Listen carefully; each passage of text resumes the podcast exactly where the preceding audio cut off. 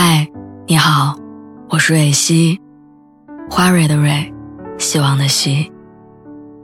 今天你还好吗？你可以在微信公众号和微博中搜索“蕊希”，每天晚上我都会用一段声音陪你入睡。听完今天的故事，祝你晚安，做个好梦。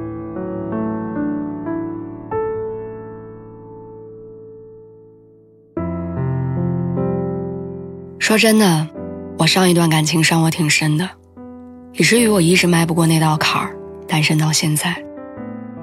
这些年我遇到过不错的对象，身边的朋友都劝着是时候走出来，但我下不了决心。感情这件事儿还真是一朝被蛇咬，十年怕井绳。即便咬过的伤口早已痊愈，却还是会在坏天气里隐隐作痛。对于分过手的人来说，再次爱上真的很难，可是我必须要说，这并不是因为我心里还有那个狠心辜负我的人，只是曾经惨痛的回忆让我恐惧再度交出真心。我和前任是高中同学，当时的他用一切来成全我们的感情，连高考志愿都是我去哪个城市，他就在那儿选大学。我劝他，我说你可以有更好的选择。不要浪费自己的成绩。但他告诉我，我才是他这辈子最好的选择。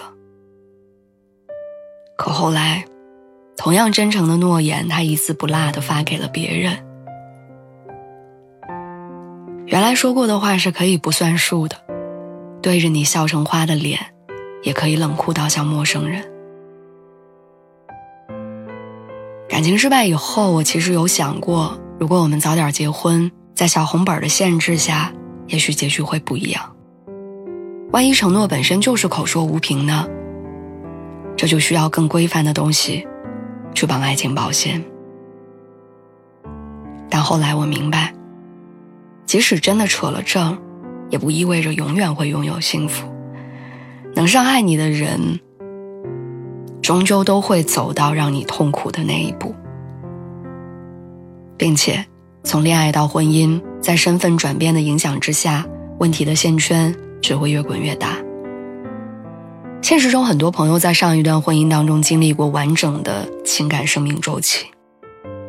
他们在好的时候体会到拥有家庭主导婚姻的感觉，在关系不好的时候遭受过忽视、背叛、心灰意冷。就好像精心照顾一棵植物。你看着它萌芽长大，以为会等到他郁郁葱葱的那一天，没想到最终还是崩坏了。所以很多人离婚之后不愿再婚，不是因为单身有多爽，只是他们不敢了。再婚比再恋爱要复杂更多，你要考虑的不只是自己的未来，孩子、家人、朋友、事业，每一件事儿都牵绊着你。这让我想到《春日迟迟再出发》里面的嘉宾吴雅婷的一句话。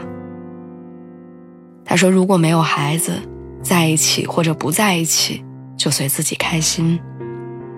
但有了孩子不一样。”他反复不停的问自己：是不是不该离婚？是不是该牺牲自己，给宝宝一个完整的家？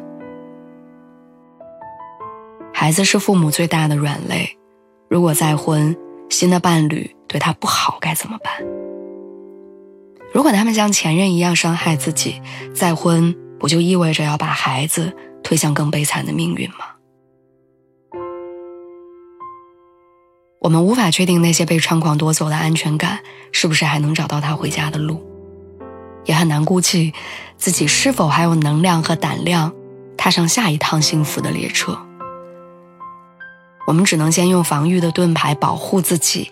避免卷入新的战争，抗拒着不接受别人的同时，也抵触着不想再次遇见遍体鳞伤的自己。